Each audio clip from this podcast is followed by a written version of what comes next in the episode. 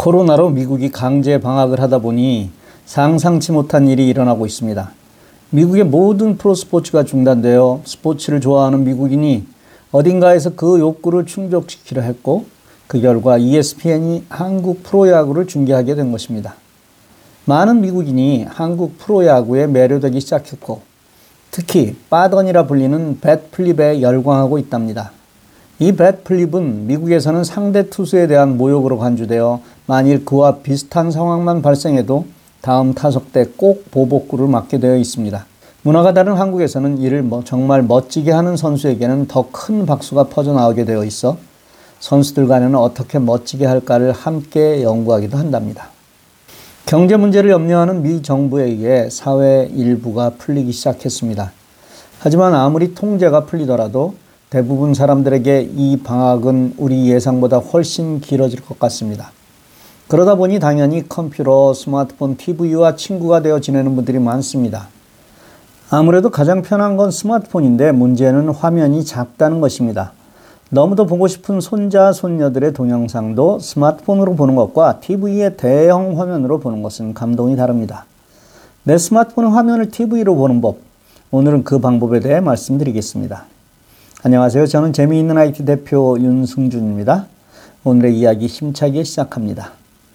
이 이야기를 시작하면서 먼저 여러분은 미러링과 캐스팅이라는 단어를 이해하셔야 합니다. 미러링은 내 스마트폰과 티비 화면이 같은 장면을 보여주는 것이고 캐스팅은 내 스마트폰의 화면을 티비라고 보게 하는 것은 같지만 스마트폰은 다른 일을 해도 화면은 계속 나온다는 점입니다. 즉, 내 스마트폰의 동영상을 티비로 캐스팅하고 있는 도중 카톡이 온다면 스마트폰으로는 카톡을 하는데 티비 화면은 동영상을 계속 보여줄 수 있다는 것입니다. 티비와의 연결은 이 캐스팅과 미러링 두 가지가 있다는 것을 염두에 두고 공부를 시작합니다. 가장 간편한 방법은 티비 자체에 이런 연결 기능이 있는 경우입니다. 이것은 세팅만 하면 바로 무선으로 내 스마트폰의 화면을 티비에 미러링할 수 있습니다. 티비를 켜고 내 스마트폰 설정에서 스마트 뷰를 선택하면 자동으로 연결 가능한 티비를 찾아옵니다. 이 티비를 스마트폰 화면에서 선택하면 됩니다. 아이폰에는 이 기능이 없습니다. 티비가 스마트 티비인 경우에만 가능합니다. 이때는 아무 장비도 들지 않아 돈도 들지 않죠. 연결에는 유선으로 연결하는 방법과 무선 연결 방법이 있습니다. 먼저 유선 연결은 에이치디엠아이 케이블을 이용하여 스마트폰과 컴퓨터를 연결하는 방법입니다. 이때 에이치디엠아이 단자는 티비에 연결하면 되는데 스마트폰에는 에이치디엠아이를 바로 연결할 수 없으므로 간단한 장치 혹은 커넥터가 필요합니다. 이 커넥터는 아마존에서 구입하시면 됩니다. 에이치디엠아이 투 유에스비 씨 케이블 혹은 에이치디엠아이 투 유에스비 씨 컨버터를 입력하여 찾으시면 됩니다. 여기서 유에스비 씨는 내 스마트폰 유에스비 타입에 따라 달라질 수 있음을 유의하세요. 참고로 최근 삼성 제품은 유에스비 씨입니다. 사용 방법은 내 스마트폰과 티비를 연결한 후 티비 에이치디엠아이 번호를 맞추시면 됩니다. 티비 리모컨을 이용하여 인풋에서 하십시오. 이 방법은 앞서 말씀드린 대로 미러링입니다. 따라서 내 스마트폰은 그대로를 비추어 주는 것입니다. 무선으로 하는 것이 사용하기는 간단한데 돈이 듭니다. 가장 보편적인 것이 구글 크롬캐스트를 구입하여 연결하는 것입니다. 크롬캐스트는 최신 제품이 삼 세대 버전인데 일반적인 제품은 삼십오 불, 포케이가 지원되는 울트라는 육십구 불입니다. 이 제품들은 아마존에서는 찾기 어렵습니다. 아마존이 구글과 라이벌이고 구글 제품은 잘 올려놓지를 않습니다. 따라서 구글 쇼핑에 들어가 사시는 게 좋습니다. 크롬캐스트를 연결할 때 주의할 점은 반드시 와이파이가 연결되어 있어야 한다는 것입니다. 크롬캐스트를 에이치디엠아이에 연결하고 다른 쪽은 티비에 유에스비에 연결합니다. 즉, 유에스비 단자가 에이치디엠아이 단자와 먼 경우 별도의 파워 케이블로 전원을 공급해줘야 합니다. 이것은 구입할 때 모두 포함되어 있습니다.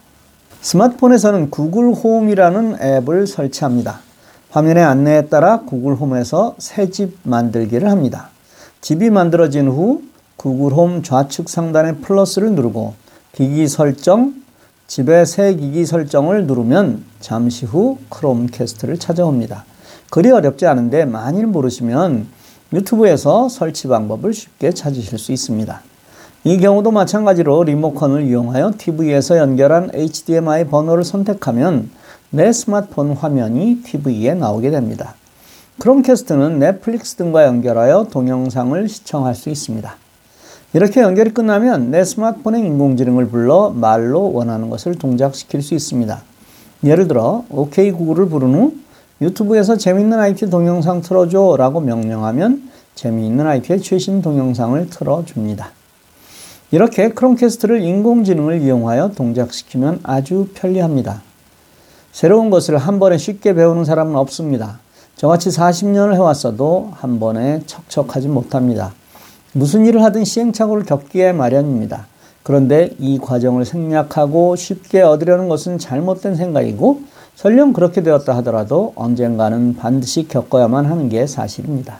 하지만 한번 경험하고 이겨내면 완전한 내 것이 되는 것입니다.